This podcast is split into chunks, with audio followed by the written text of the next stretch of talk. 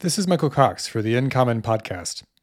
In this episode, I spoke with Shauna Mahajan, lead social scientist with the global science team of the World Wildlife Fund, or WWF.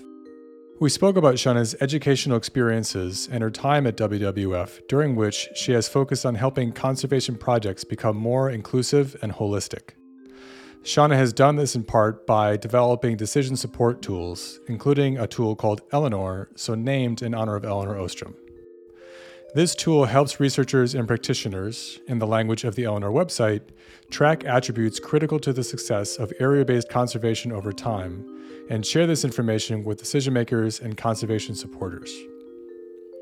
We also talked about Shauna's experiences on the ground to support inclusive and holistic conservation.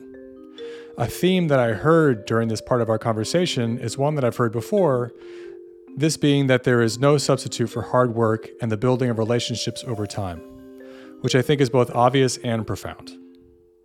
We also talked about Shauna's experiences at WWF, a large conservation NGO, and advice she has for young environmental scholars and practitioners, including her younger self. We concluded with a chat about a new program at WWF that is encouraging the career development of underrepresented groups at that organization.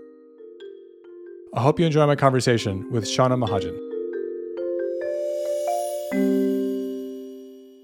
When I um, got my PhD in 2010, I wasn't telling myself like I need to be a professor or I'm like a failure or whatever, whatever the narrative might be. I actually applied for some jobs in DC, didn't do well in the job market in DC, and then did well in the academic job market. So I just told myself, I'm going to see how that works.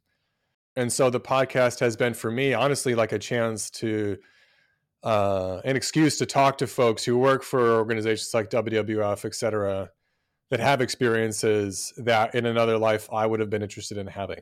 Mm-hmm. That's super interesting because I feel like I'm on the sort of other end of that spectrum. I I never actually did a PhD and I just did a master's and then wanted to go down more of an academic route and then per fate or luck ended up sort of on this practice route. And I think a lot of what I do has been trying to span that sort of practice science realm. Um, and the more I interact with people on both sides of that spectrum, I think you have, I think there are more people than one would expect that have that sort of shared identity crisis. And I think it's also a reflection of the changing nature of um, academic research and practice too, and trying to lower some of those silos so there can be more connections across. So so you got your bachelor's at McGill. Yes. Right. And then you have a master's in science from Stockholm University. Um, what was your focus in that program and what were your kind of your goals coming into it? So um, I was actually quite razorly focused on going to the Stockholm Resilience Center for my master's. And one of the main reasons was um, after finishing my bachelor's, I actually worked at McGill University for a couple of years sitting between the natural resource science department and the geography department. And I remember one day finding a book in Elena Bennett's office um, it, at McGill, and it was called Resilience. It was by a woman named Anne Deveson, and it tackled resilience from more of a mental health psychology perspective. But it was all about how individuals and communities either you know have manifested resilience or have not in the face of adversity and i think that concept of resilience just really stuck with me. Um, and it was from there I sort of learned about the whole resilience research community and decided that that was the path I wanted to go on because I think like I had this sort of identity crisis even growing up on if I wanted to go more down the natural science route or the social science route. So in some ways it was sort of a solution to that challenge in that, you know, here was a worldview and a way of thinking that did not separate the the natural wor- world from the human world. I think I mean that that experience really resonates with my experience in grad school where I struggled with a kind of very standard public policy education. So I was taught like cost benefit analysis, some microeconomics, some statistics, which are all fine, but then like halfway through my graduate degree I was exposed to the Resilience Alliance and its ideas and I think a lot of people have a kind of like pseudo religious experience where it's like, oh, I, I'm picking up on this idea of a worldview, right? It's this like family of concepts that kind of like settle in our brains in this way that's that like catches hold of us. Yeah, exactly. And I think um, so the other thing that sort of drives a lot of who I am, what I do, is I, I got really into yoga when I was younger, and in in and I'm a yoga teacher outside of my science life. And I think I have this very fond memory because when I was a student at the SRC, I used to run yoga classes for the students there.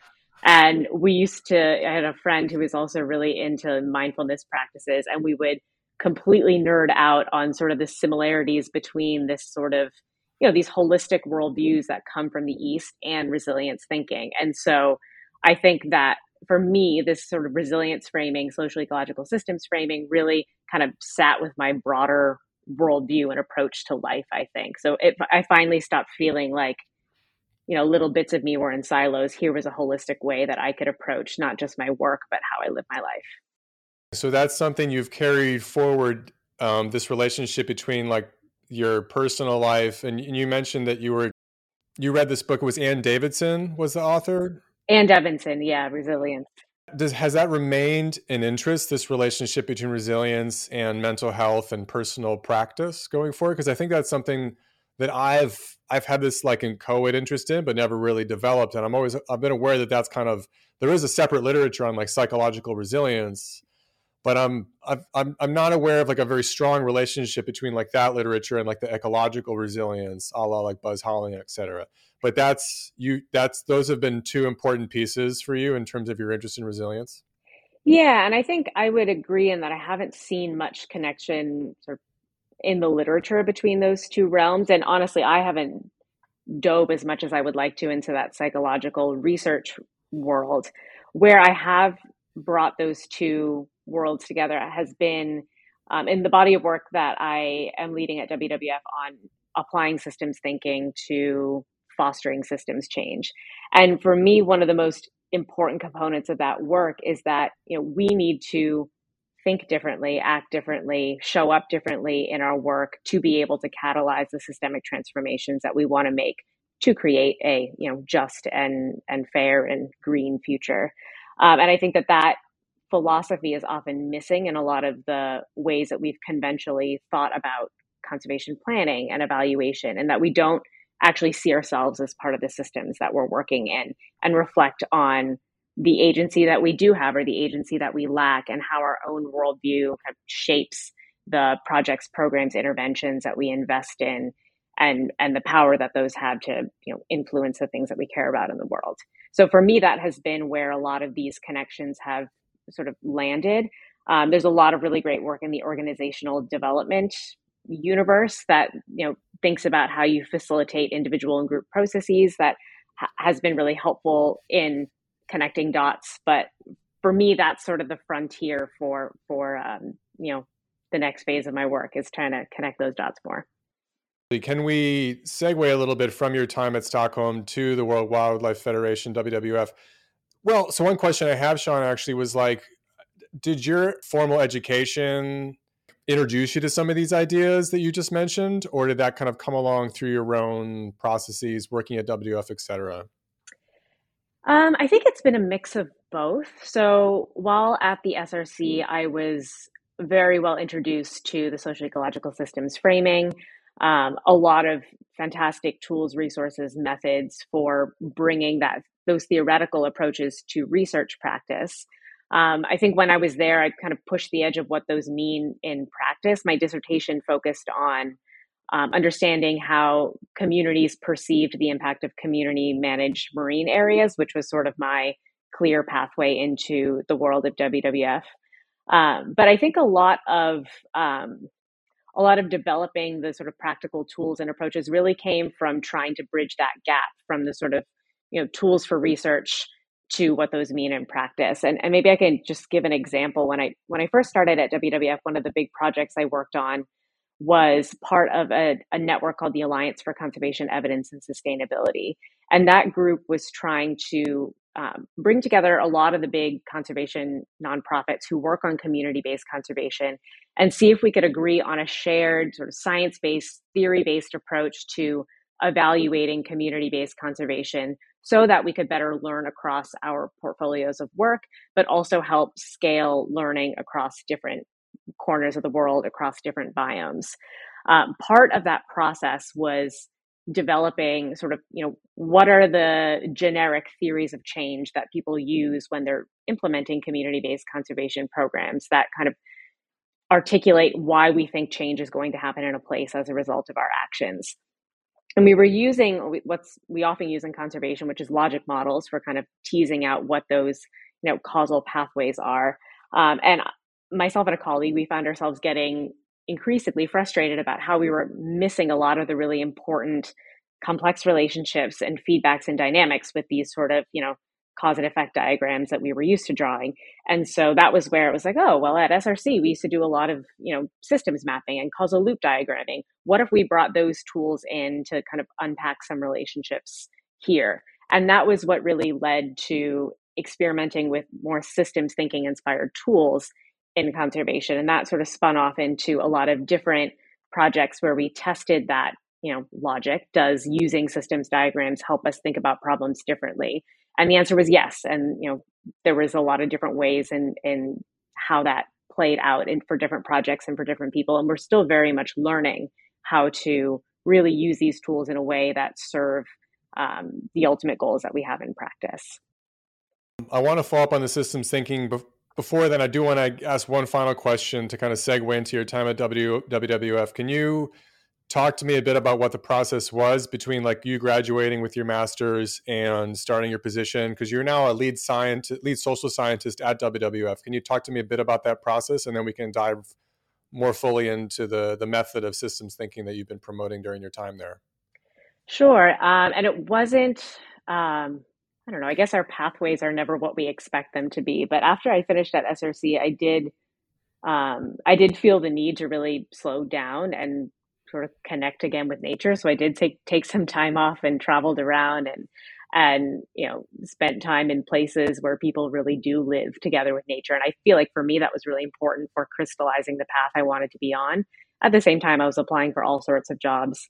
Um, my first uh, touch point with WWF was actually after I finished my bachelor's. I first did an internship way back then. So I knew a little bit about WWF science work and WWF as an organization and applied for a whole bunch of things during my um, my year off. And I actually got an internship offer at WWF and a job at NOAA offered to me the same week. And um, as one does, I took both. Um, and I really enjoyed okay. my time with both. And, you know, luck had it. I was able to kind of balance both. I did one first and the other and bounce back and forth. Um, and then a position opened up in, in WWF's global science team, a full time position. And I, I finally made the official segue from NOAA back to WWF. Um, but I guess all that to say it wasn't it wasn't super linear. I had I just knew from my first internship at WWF and then my second that it was an organization full of really motivated, fantastic people, a network around the globe that were really, you know, pushing the boundaries of what it means to do conservation. And so I was just really excited to to be part of that of that movement. Uh, when I first started, it was mostly focused on monitoring and evaluation the human dimensions of conservation.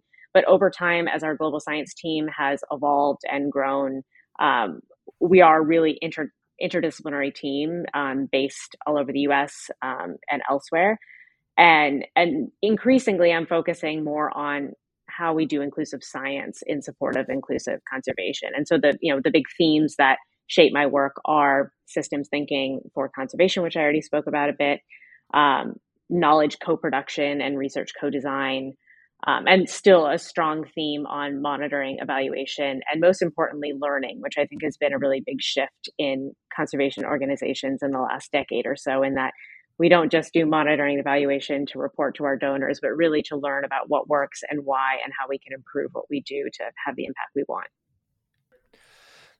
So, Shauna, you've started to kind of answer some of my questions about systems thinking already. So, let's kind of build on that. Can you you know let's imagine and this is harder in like an audio medium right because this is a very like visual technique but let's imagine that someone's listening they've they've maybe heard system thinking once or twice but they really don't really know what it's about how, what would you tell someone who's kind of interested in it, but but really doesn't know how it's used, and maybe they know this idea of like a logic model? Can you can you kind of paint a picture of what it looks like to actually use this as a method?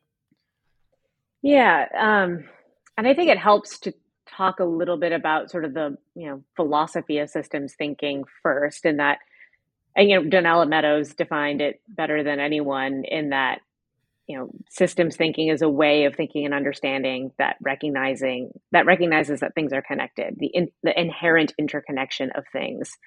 Um, and so that way of thinking um, i think can inform how we catalyze more transformational change in systems and i think that there are many tools that flow from sort of that philosophy of thinking that help us do that practically um, and so those tools might be more technical in nature. We already spoke a little bit about systems mapping and causal loop diagrams. So those visually can help people articulate how things are connected, how there are, you know, unexpected relationships between things, um, feedbacks between different parts of the system.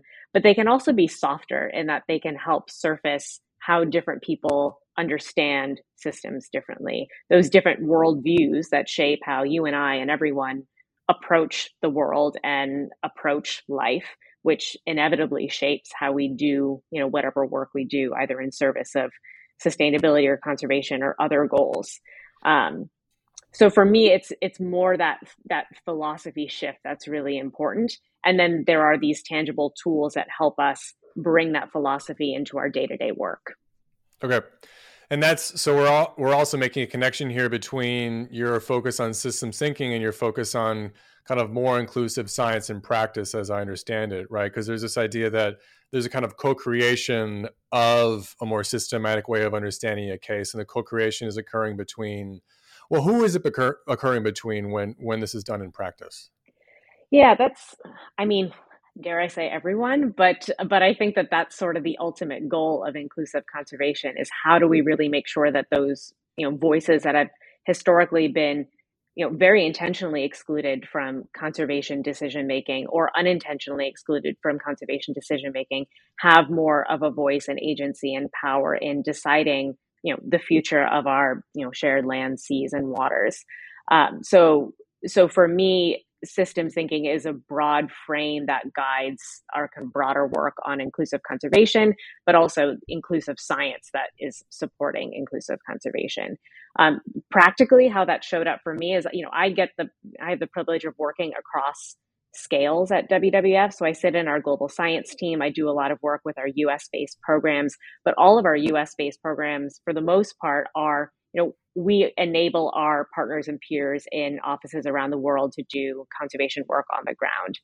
Um, so I think in my particular role, I support our our peers around the network to co-produce, co-design projects and science with the communities where they work, and I also help facilitate connections between academics and mm-hmm. researchers and practitioners within the WWF network because I do mm-hmm. think that you know there are a lot of different levels where I think we need to get a lot more intentional about how knowledge is produced and then used to to you know work towards this more inclusive way of doing conservation. Okay. Why is inclusivity important? Ooh. That's a good question. I mean, for me, it's, you know, this is maybe when we're digging into our mental models and worldviews. I think it's uh, inclusivity is, is, uh, it, it's a, you know, right. I think when we look, you know, and this is sort of how I vision, you know, a future world where people who have been more excluded from decision making should have more of a say. And I think that we, you know, I work at an international conservation organization and I know that we have a lot of power. And so I think we have a fundamental role, um, a responsibility in many ways to um, create space for those who have had less of a say in conservation to have a say. Um, I think many would also argue that it's fundamental for achieving our mission, um, that you can't have successful conservation without the inclusion of those who live and work in in natural areas. Um, but for me, it's it's really more. Um, it's I think it's it's just a fundamental value of mine that I believe should guide all the work that we do. Mm-hmm.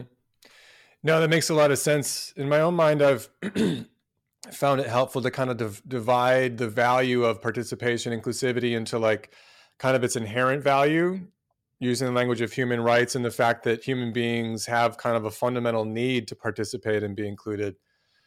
And then and and that's kind of i feel like that's a lot of what i'm hearing from you. And then there's all there's other argument of kind of this more instrumental value that about local knowledge and the fact that if it's talking about inclusivity of local communities that you actually also have you that helps you produce better outcomes independent of the fundamental right and basic need that you're satisfying. Mm-hmm. does that make sense to you or does that or does that not yeah exactly those were the the words i was seeking i think the the inherent and instrumental so thanks okay. for that so a couple more questions about this shauna uh, well so two questions occur to me about systems thinking and its relationship to inclusivity one is how do we avoid systems thinking turning into like spaghetti thinking right? This idea that, okay, we understand that everything's connected. And I've struggled with this when I kind of try to teach a version of this to students more informally, because once once you start thinking about connections and thinking holistically, which feels good, suddenly everything's connected to everything. And if everything's connected to everything, then you're not right. The value is in like the prioritization of some connections over all the millions of that we could make, at least in my mind. Mm-hmm. But as kind of an expert in this, how do you view that? Is this not really a problem? Am I kind of introducing something that's that doesn't need to be worried about so much? No, and I think this is the most common critique that we do get is that it's really easy to get lost in the complexity. But my argument is that we don't need to get lost in the complexity. I think one of the most um, important skills and capacities for integrating systems thinking into conservation, or really any any discipline is kind of knowing when to go deep and knowing when to pull yourself out of it. Um, I think that's some that's a learning curve that we still are on at WWF in terms of how when do we go deep versus when do we pull out.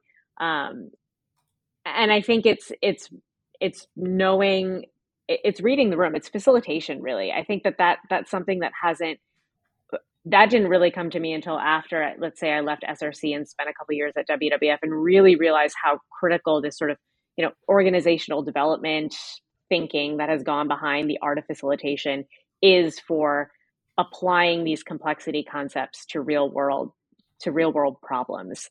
Um, so if I take, for example, we in, in 2020 we spent um, a couple of months we're still spending time on it, but we went really deep for a couple of months into unpacking the relationship between zoonotic disease spillover, human health, and conservation. I think many conservation organizations and conservation researchers were thinking along those same lines at the time.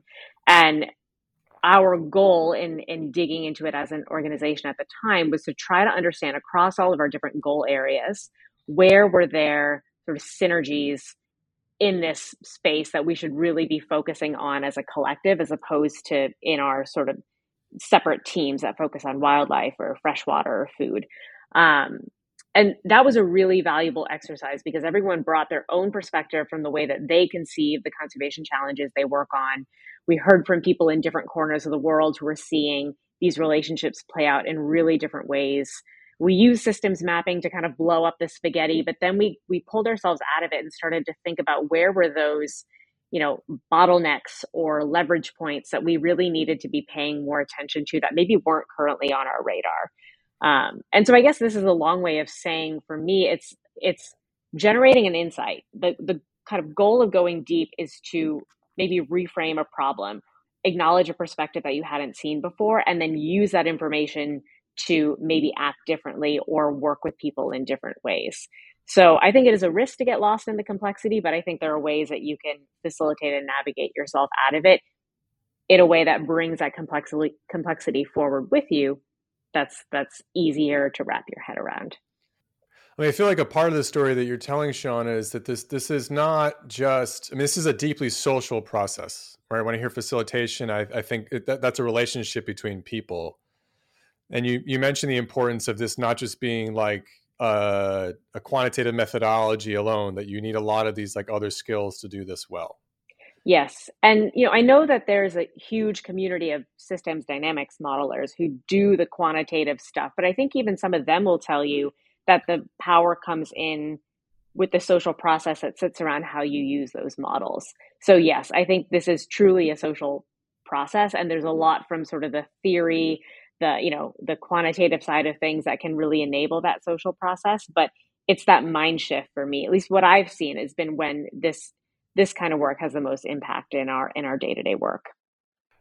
If we were to get a little meta here would like would it make sense for you to think about apply systems thinking to like your role in wwf you're in the global science team.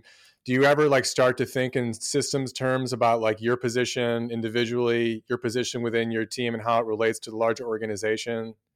Yes. Okay. yes i yes i do that a lot. And it is really helpful um, again, it's you know in some ways it's like kind of having a strat like we have you know we have our annual work plans but we have a team strategy. And as a team we think about how can we best facilitate you know knowledge co- co-production generating insights that can actually help change the way that wwf works and helps us on this trajectory towards a more you know inclusive and sustainable and just planet um, we actually just came out of a strategy meeting last week where we were doing a lot of this thinking on on our role as a team and how we can help catalyze change with the skills and, and capacities that we bring, but importantly, how we how we work with those around us. Um, I think some one thing that um, or what approach that has come out of some of the sort of systems thinking tools has been um, a bit of a reframe on theories of change.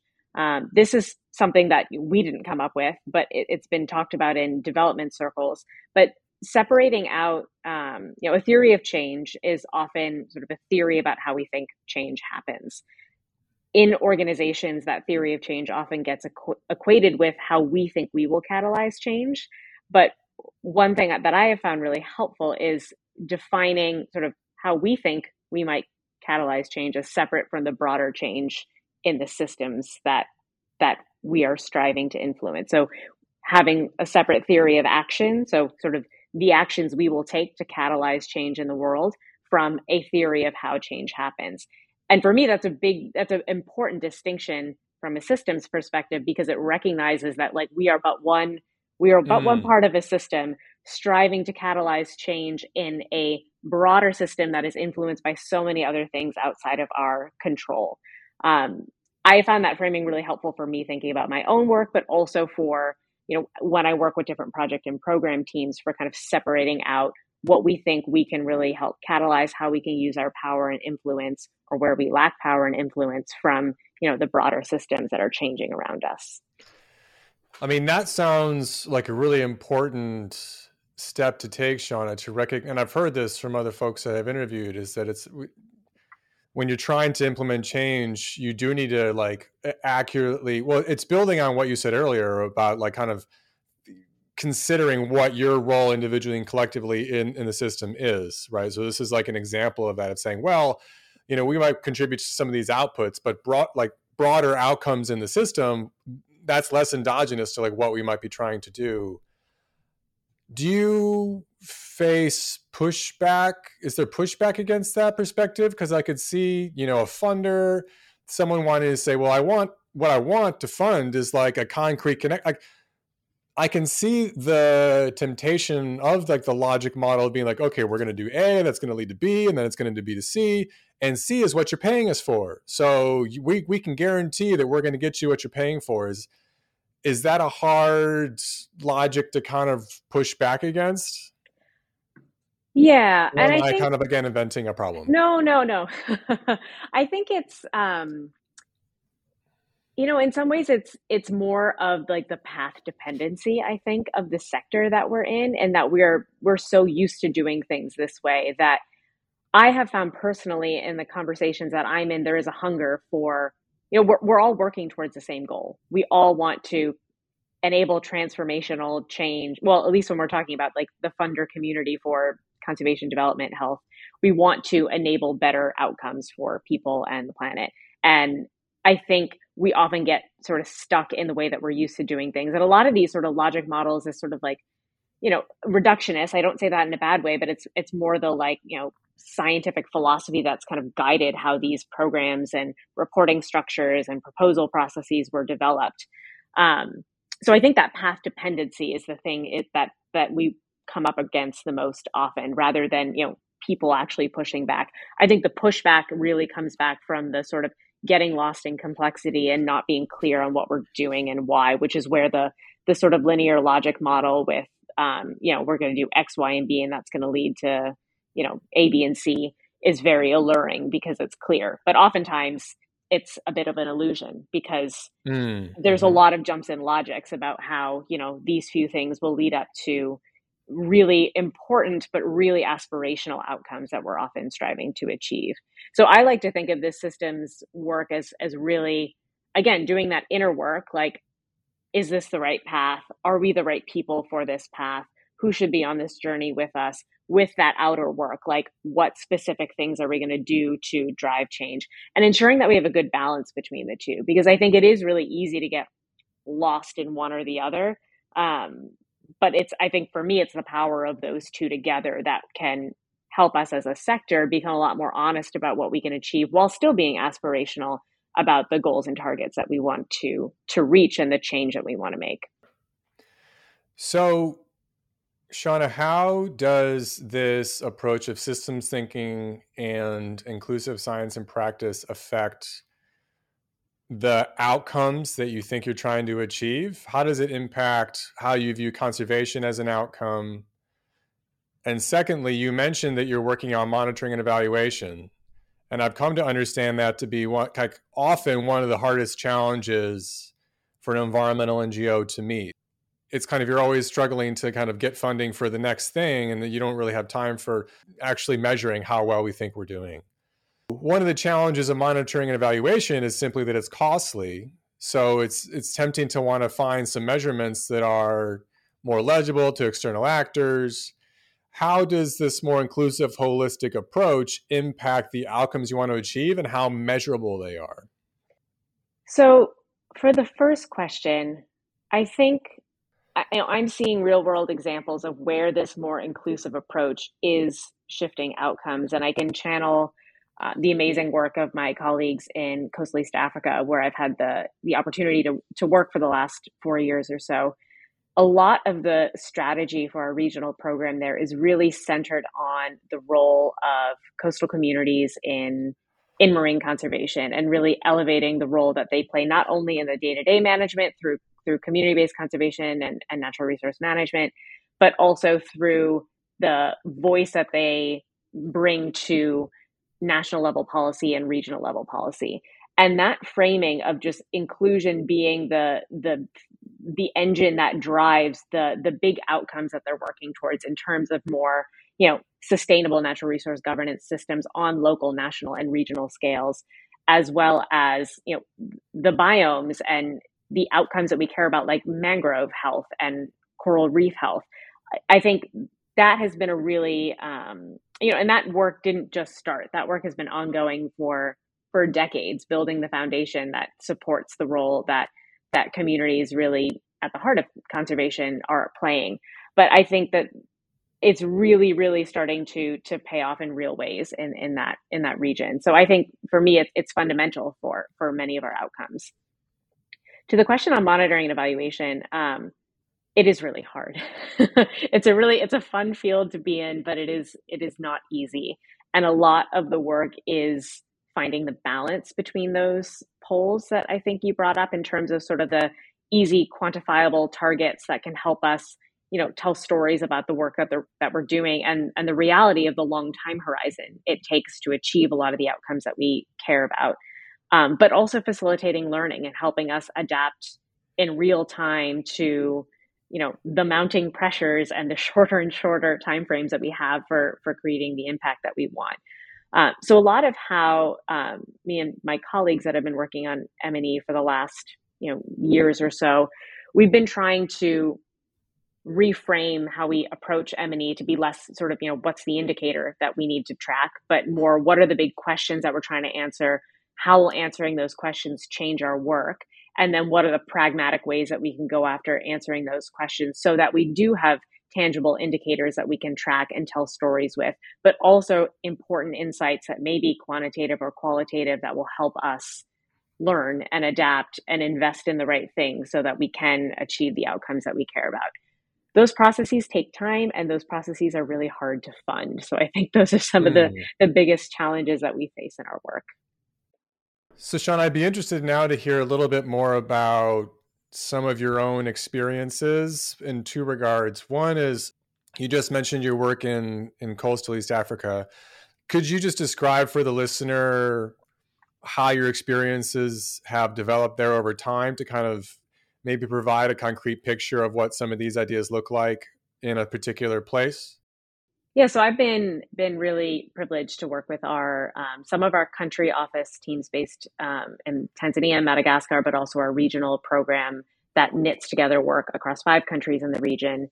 I come in. I'm from the United States. I am not from that region. I have not lived there my whole life, so I'm fully aware that I'm an outsider in in the work there so it, when I first began, it was a lot about listening and learning and understanding what were the opportunities and challenges that my colleagues were were facing. And over time, we started to identify shared priorities. And I think one of the roles that we play in a, a science team like ours, and and I would say similar to many of my colleagues in in WWF US, is that we have um, just by nature of our organization, we we connect different corners of the world together. So I, you know, I've been lucky to work with Coastal East Africa. I also worked a bit with Indonesia. So I was able to see like, you know, here are some really cool things that our Indonesia colleagues are doing that perhaps could be applicable to what is being done in Tanzania. So we are, for example, facilitating a learning exchange between them in this coming year.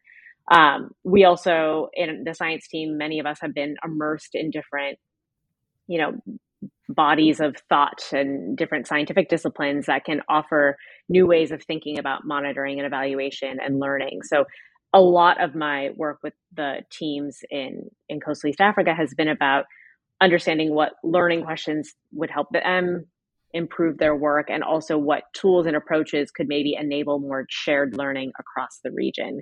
Um, one of those tools is um, a tool called Elinor, which honors a lot of the work of Elinor Ostrom, um, that will, we hope, help create a shared system and, and importantly, a data system that can help monitor environmental governance and management effectiveness over time. So, so right now, a couple of the priorities that I have working with that region is is helping to um, explore the potential of rolling out that tool as a regional monitoring tool, and also going after some specific learning questions in places there's one on capacity development for civil society organizations, another one about the role of you know retired leaders from community-based organizations in fostering community-led conservation. So just you know helping to bring a lot of the the science and tools that that we've had the privilege of studying and engaging with to real world application. And is the Elinor tool, and I think the website is elinordata.org, is that something that's available for other folks to use as well? Yeah, the vision for that tool, and it really came out of this collaboration with the, the Coastal East Africa region. You know, we were seeing a lot of our colleagues using really similar approaches to measuring either management effectiveness or governance. Um, but we were having a really hard time in, in actually bringing that together, that data together in meaningful ways to learn across the region and to tell stories about our work.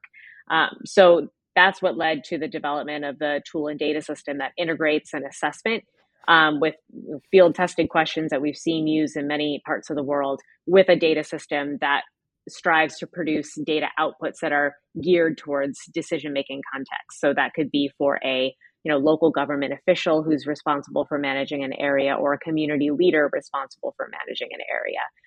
Our hope is that the tool is, you know, we, we built it with our conservation NGO monitoring and evaluation staff in mind, but it's very much grounded in a lot of the questions I know researchers ask about governance of social ecological systems. So it would be amazing if it was picked up more by the research community as a mechanism to explore governance that would allow us to better connect the research insights with practical decision needs on the ground in conservation areas. Yeah, I mean, it looks very cool. And I have to say, I do like the name. Me too. Okay, Shauna, can you talk to me a bit about your day to day?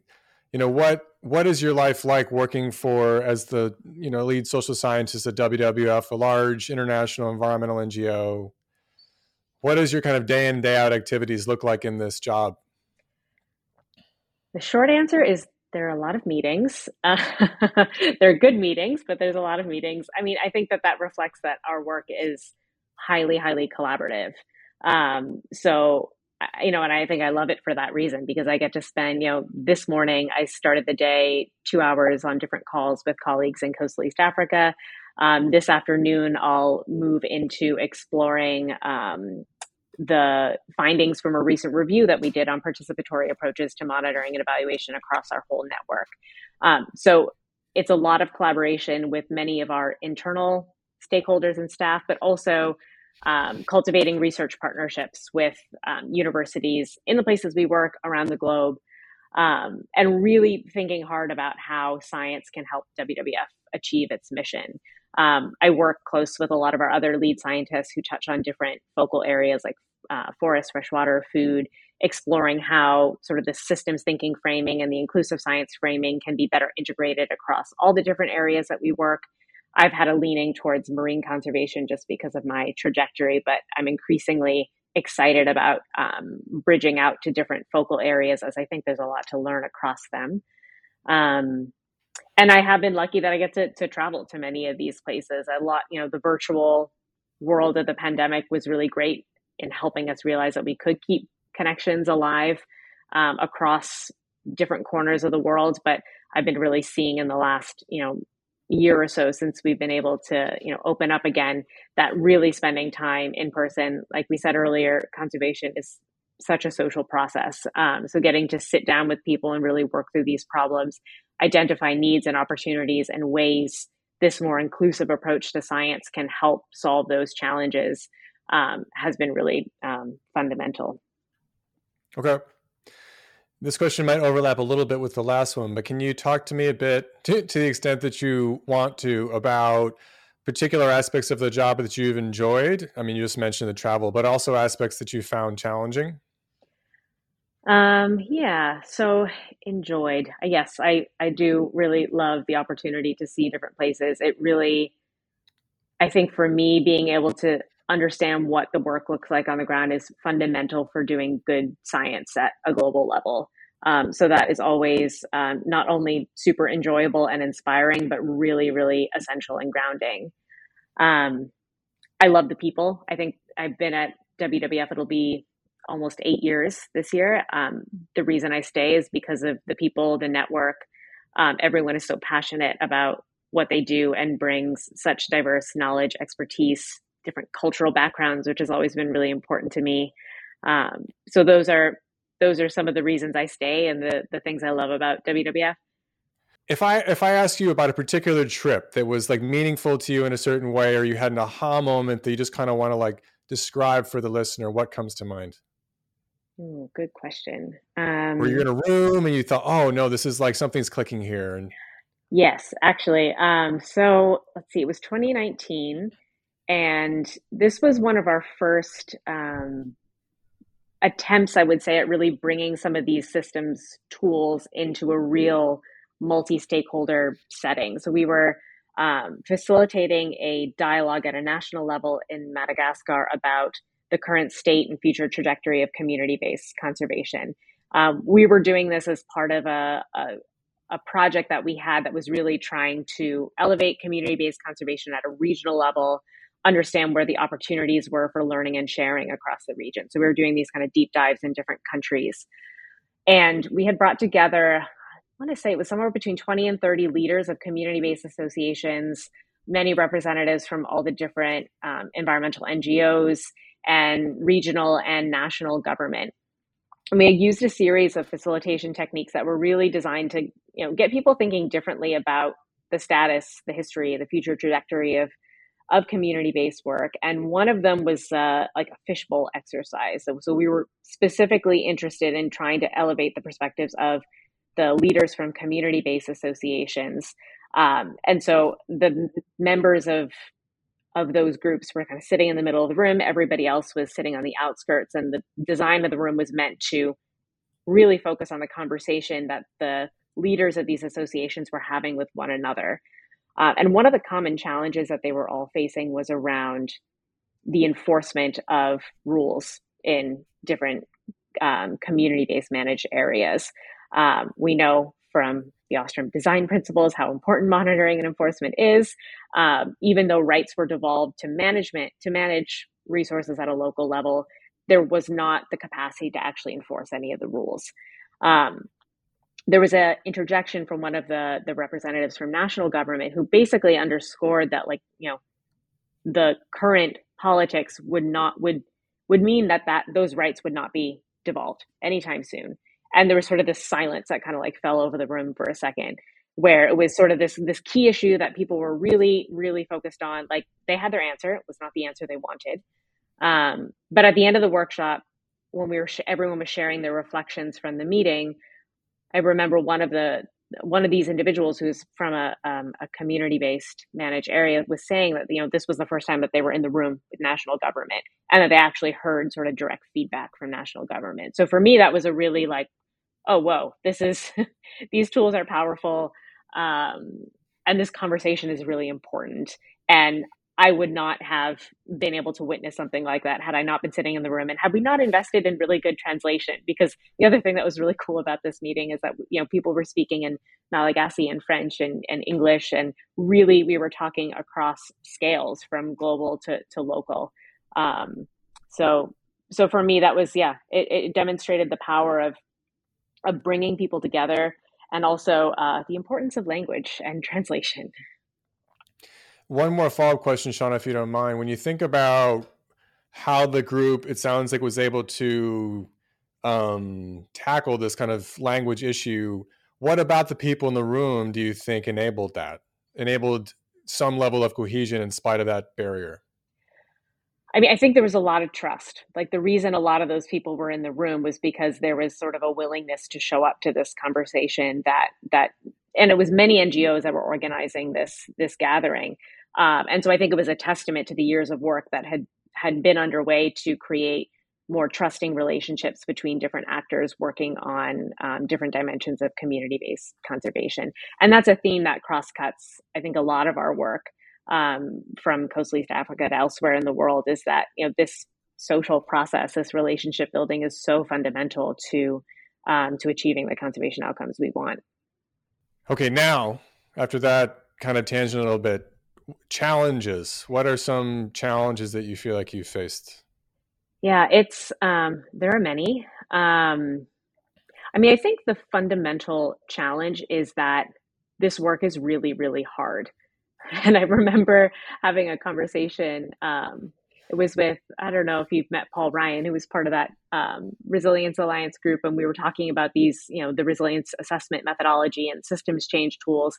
And I was sharing the frustration and just sort of this, this sort of, you know, uncertainty on if these tools were really going to help fix things. And I just, you know, I remember him saying, this work is hard. And I keep that in the back of my mind because in conservation, we are trying to disrupt deeply, deeply ingrained systems.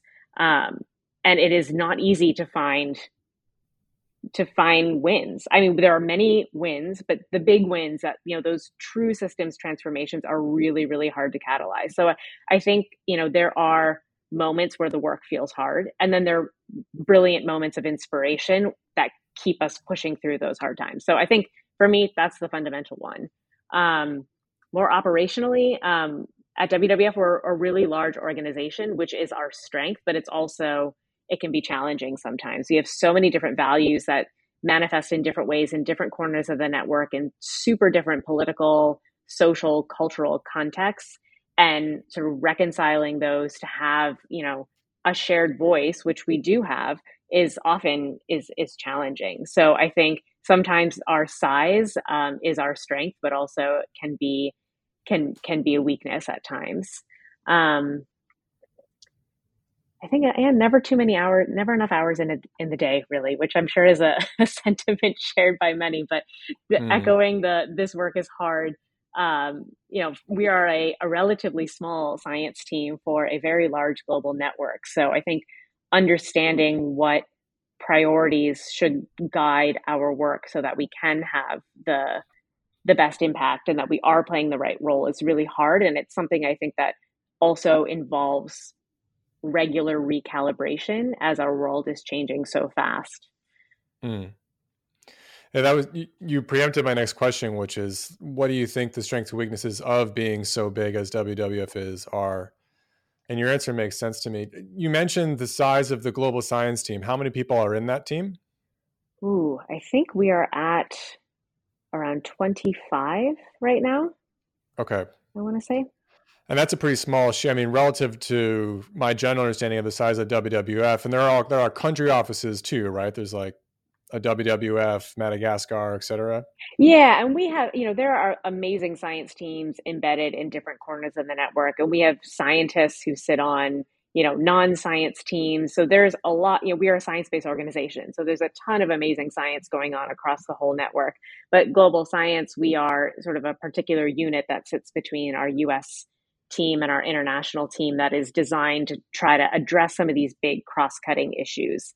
Um, and you know how we do that is um, is is constantly changing as we as an organization change as the disciplines and the tools that we need to tackle the questions that we are um, that will help us do our work change.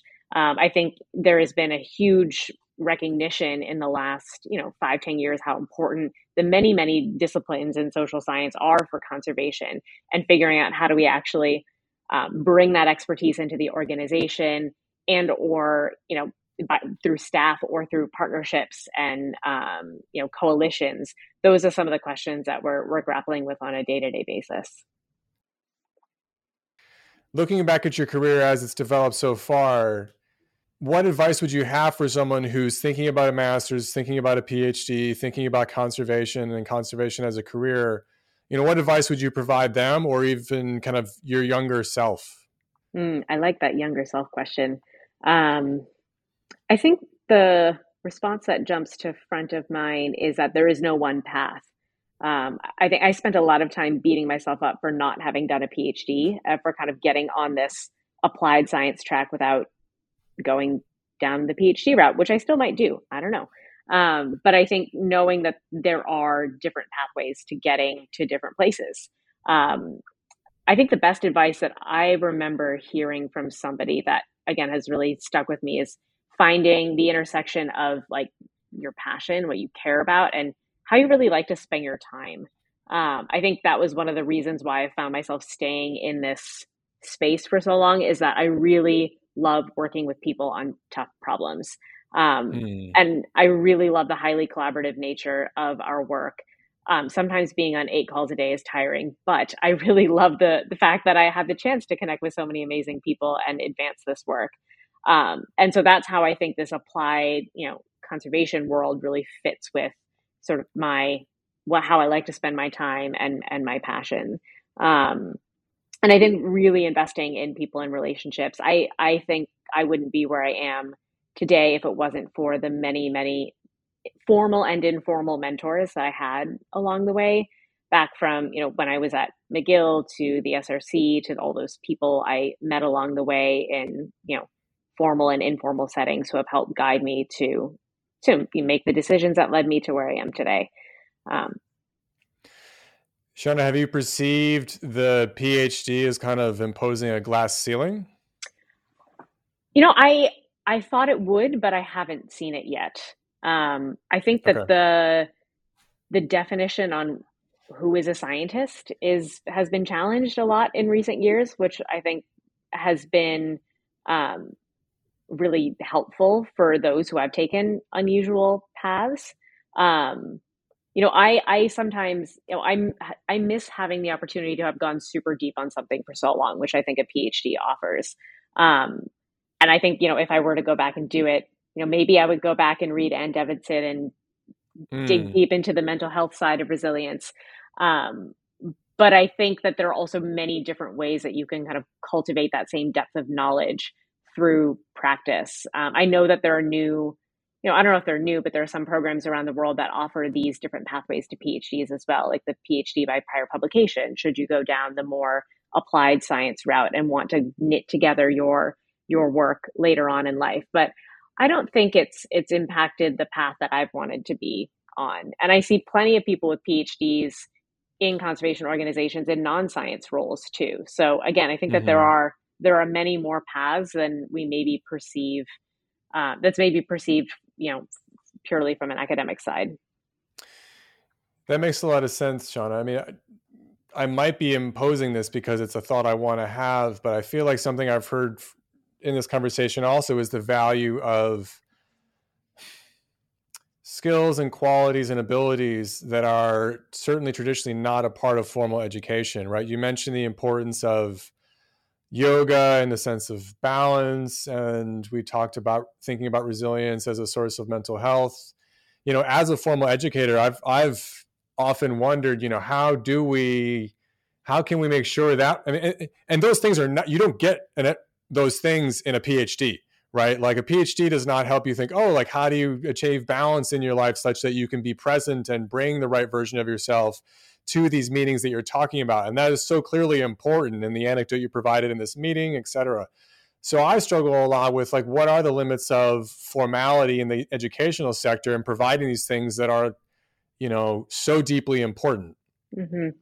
Yep. And I, I think that you know, I spoke with a, a professor yesterday who was saying just how how refreshing it is to see the kinds of demands that are coming from students these days, be it at a undergraduate, master's, or PhD level for um, for you know recognizing these interconnections across disciplines or or you know ways of thinking and working that have in the past seemed incredibly disconnected that are all kind of in service of this sort of more inclusive holistic way of living and working.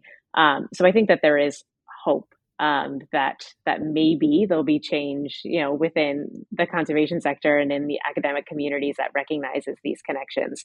Um, you know, I think I for me, it's always just been a you know, I'm guided by by ambition and the impact that I want to have, but also just by like how you know we have one life to live. So I think for me, you know, taking that time off um, after I finished at SRC, I spent a lot of time doing yoga, studying yoga that year um, was really fundamental to like recommitting myself to this path of of working towards sustainability. Um, and I think I know, you know, even at WWF internally, we're having all these conversations within our broader portfolio of work on diversity, equity, and inclusion that really recognizes um, recognizes the importance of this sort of more, more holistic approach to our work, which has been really, really amazing to see and fantastic to be a part of. Well, it's interesting to hear. Has there been a synergy between the emphasis on inclusivity in the in the conservation work and inclusivity within the organization that's conducting the practice? Yeah, yeah. And this is actually a, a question that comes up all the time in a lot of different conversations that I'm a part of because there is, you know, there are a lot of organizational things that need to be addressed from a diversity, equity, and inclusion uh, approach or lens. And a lot of those overlap with our programmatic priorities. Not all of them do, but there's a huge um, area of synergy between the work. And again, I think it goes back to what I was talking about earlier with this systems thinking as a as a set of tools and a philosophy that can guide that inner work alongside the outer work. And I feel like that inner work is really where the organizational development work and our, you know, the mission that we are working towards really, really intersect. Um, I think figuring out sort of like tactically where that lands in people's work plans is probably what we're what we're figuring out and how will it influence a lot of the more ingrained processes and structures. Um, because a lot of that you know again if we think about systems we as an organization are part of a much larger set ecosystem of institutions governments um, cultures that are striving to you know create a more sustainable world and we're kind of operating within within that bound um, but again i'm i'm hopeful i've seen a lot of really really amazing things in the last couple of years that i think um, hold great promise for making those connections stronger I mean, it's great to hear. I'm, I'm aware that there's been a historical critique of environmental NGOs as being not terribly diverse places. Yeah, and I think that you you can look back in time and see evidence of that, but I do also see evidence of that changing. I think one of the things that I've been most excited about, um, and we have an amazing team leading this, is that we do have a new um, internship program that provides opportunities specifically um, targeted towards um, populations that have been underrepresented in conservation as a as a ultimate goal to try to create pathways for people into the conservation workforce. So it's a very different framing of internships in the past, which have been about, you know, getting someone on board to help with projects, you know, professional development too, but really about getting the work done. This program is really focused on creating those pathways for for students to be embedded in a in an organization that will lead to a path and career path in conservation. That program's been around for a couple of years now, um, and I think has made a huge impact on so many people and i have you know the entire organization is behind it and seeing how much energy and um, you know excitement that flows from when that crop of, of interns comes in in the summer has been really really cool. That's awesome. So is that for like undergraduate students or high school students? What what's like the age range it's that you're targeting? undergraduate and some graduate students. So the the other thing I think that program has been doing a really great job at is really learning and adapting. So it it started, you know, they're still figuring out what scale makes the most sense, and particularly what scale makes the most sense for creating that pathway. Um, so right now, I think the the the recruiting um, is usually in in March. Um, there's a, I think we've got 39 positions open for this summer. Um, we'll see how the numbers change over time, but um, but right now it's a mix of undergraduate positions and um, master's level positions. Yeah, I mean that's great to hear. I, I could see it feeling potentially a little hollow if you had an organization that was kind of preaching inclusivity and trying to practice it in its projects, but wasn't kind of internalizing that. I could see that being a struggle if that wasn't kind of keeping pace. Shauna, are there before we kind of start to wrap up, were there questions that I asked that you wanted to return to? Were there threads that we started that you wanted to make sure we kind of tie a better bow on than we have? Um, I think maybe, you know, the one thing that I think about a lot in my work, which I know we talked we've talked about before, is this, you know, co-design, co-production of knowledge, the role of conservation, the role of academia.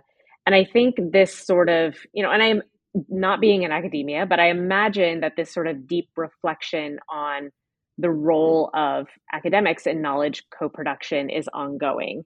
Um, and I just, I mean, I'd be really curious to hear from your perspective, based on the conversation that we had today, what you think the role, you know, how can the academic community come alongside the, you know, conservation practice science, especially with this goal of inclusive conservation and inclusive science in mind, to really um, I don't know, walk the talk that we're we're talking about today? Mm. Good question. I think academia has its I think we kind of face our own incentive problems within academia. We're very it's it's very publication and citation driven. You know, we think about collective action problems in conservation and we have the tragedy commons narrative, et cetera, but we face a lot of these same kind of coordination, collective action problems in our own organizations. I mean, we have what I would effectively think of as like an arms race of publications within academia. And so people struggle simply to keep up with the academic literature per se, let alone like thinking, okay, I'm going to kind of get off this train and get into this applied space that is maybe not legible at all to the people that I think I'm worried about impressing. Yeah, no, it's, I mean, when I see, look at it from the outside, and I've had some really, really fruitful collaborations with academics, but a lot of times it's with those who are either like in dis- explicit positions that are about applied research, um, part of formal partnerships that are designed for applied research with funding tied to them. Um, you know we host we host postdocs a lot at WWF to like dig into certain questions and use that as a way to sort of cross science and practice. But it is really hard when you've got sort of all the incentive structures and the the broader structures that we're working in, kind of like wired against collaborations. And the number of workshops I've been in where we've dug into this and kind of come to the same conclusions are, um, you know, there have been many. But I think the it seems like an intervention is needed at a higher scale to really enable yep. that kind of you know structure to shift to then change some of the mental models and deeply ingrained beliefs about like what an academic does um, that could be a whole other episode. and I think you want to be kind of there's there's systemic or top down and there's bottom up, right? From the bottom up, I think it's kind of what you mentioned is the importance of building collaborations over time with specific people, right? So you and I have a conversation, it you know, and you get a feel for the other person, and you kind of build a vibe over time with people. You think, okay, like this could become a collaborative relationship over time and that needs to happen over time. You know, we need to get past this kind of what I call the baton model of collaboration too, where it's like, oh, the social scientists, social sciences, and then gives that output to the ecologists to ecologists, right? And and that's you know not really following the spirit of what we mean by collaboration. Mm-hmm. So from the bottom up, I th- I feel like I heard some of that. I sentiment from you and i think and also from the top down i agree we do need to think about more it's it, as you said it's systems thinking we need more holistic view views of each other mm-hmm. as well and ways to value that and we're even talking about that in our conservation work so this um, recent review we did on how to better enable more participatory approaches to monitoring and evaluation uncovered a really really clear need to actually recognize the critical importance of relationship development and cultivating that over time and the pre work that needs to go into um, even conceiving a project idea. Um, mm-hmm. And so I think, again, that requires this like structural change from a funder allowing for funding to go towards really nebulous deliverables, um, as well as sort of a mental model belief shift that those actions are critical for delivering the results that that we want.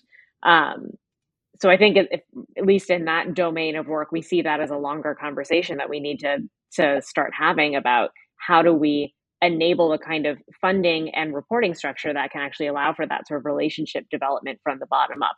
And I imagine something really similar is needed in the academic space so that you can also cultivate those relationships with practice and figure out how do you then build research programs that help meet, you know, maybe the publication pipeline isn't the best metric, but something in that realm that allows academia to contribute to the broader knowledge base, but also do really, you know, relevant science to today's challenges. Because I think the you know the one drumbeat that we hear increasingly is just like how little time we have left when you actually really look at the trajectory of change in our global society. Things are things are rapidly changing and we really really need to do something about it soon and then we can get really lost in our in our our world sometimes. And again knowing when to sort of dig deep understand the problem find a leverage point and then test that assumption and work on it and then dig back deep again.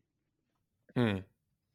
i will say it's nice to hear a reference to donella meadows work. She actually was at dartmouth when she did a lot of that work. Oh wow that's great. Yeah, she's been a huge inspiration for a lot of the work on systems thinking. I think it was actually the first book when I got to the Resilience Center that we read as part of our program was was thinking in systems. Okay. Um, well, as you said, I think we could have a whole other hour long conversation about you know how to build some of these bridges. Um, but I, I, I have to actually go to another meeting soon, yeah. and I imagine you have to too. And yeah. I don't want to take too much advantage of your generosity here. Are there any final thoughts you want to share, uh, Shauna, before we wrap up? No, just grateful for this this conversation. I think it's a really important one to be having. Um, knowing the audience of the podcast, this science practice space is really, really important. We need more people thinking about it, working in this space. Um, so, thank you. Thank you, Shauna. This was really great. Uh, thanks for your time. And, you know, hopefully, maybe and hopefully we can find uh, ways to collaborate in the future. Yeah, that would be wonderful. Okay. Best of luck on the house. Thank you. like, I know it's like nerve wracking. I know, right? It's like, um, yeah. Okay. The other realtor called. I'm gonna I'm gonna have to figure oh, out. okay. All right. Best of luck. Okay. Great. Take care. Bye. Take care. Thanks for listening, everyone. As always, you can find more episodes as well as entries in our blog on our website, incommonpodcast.org.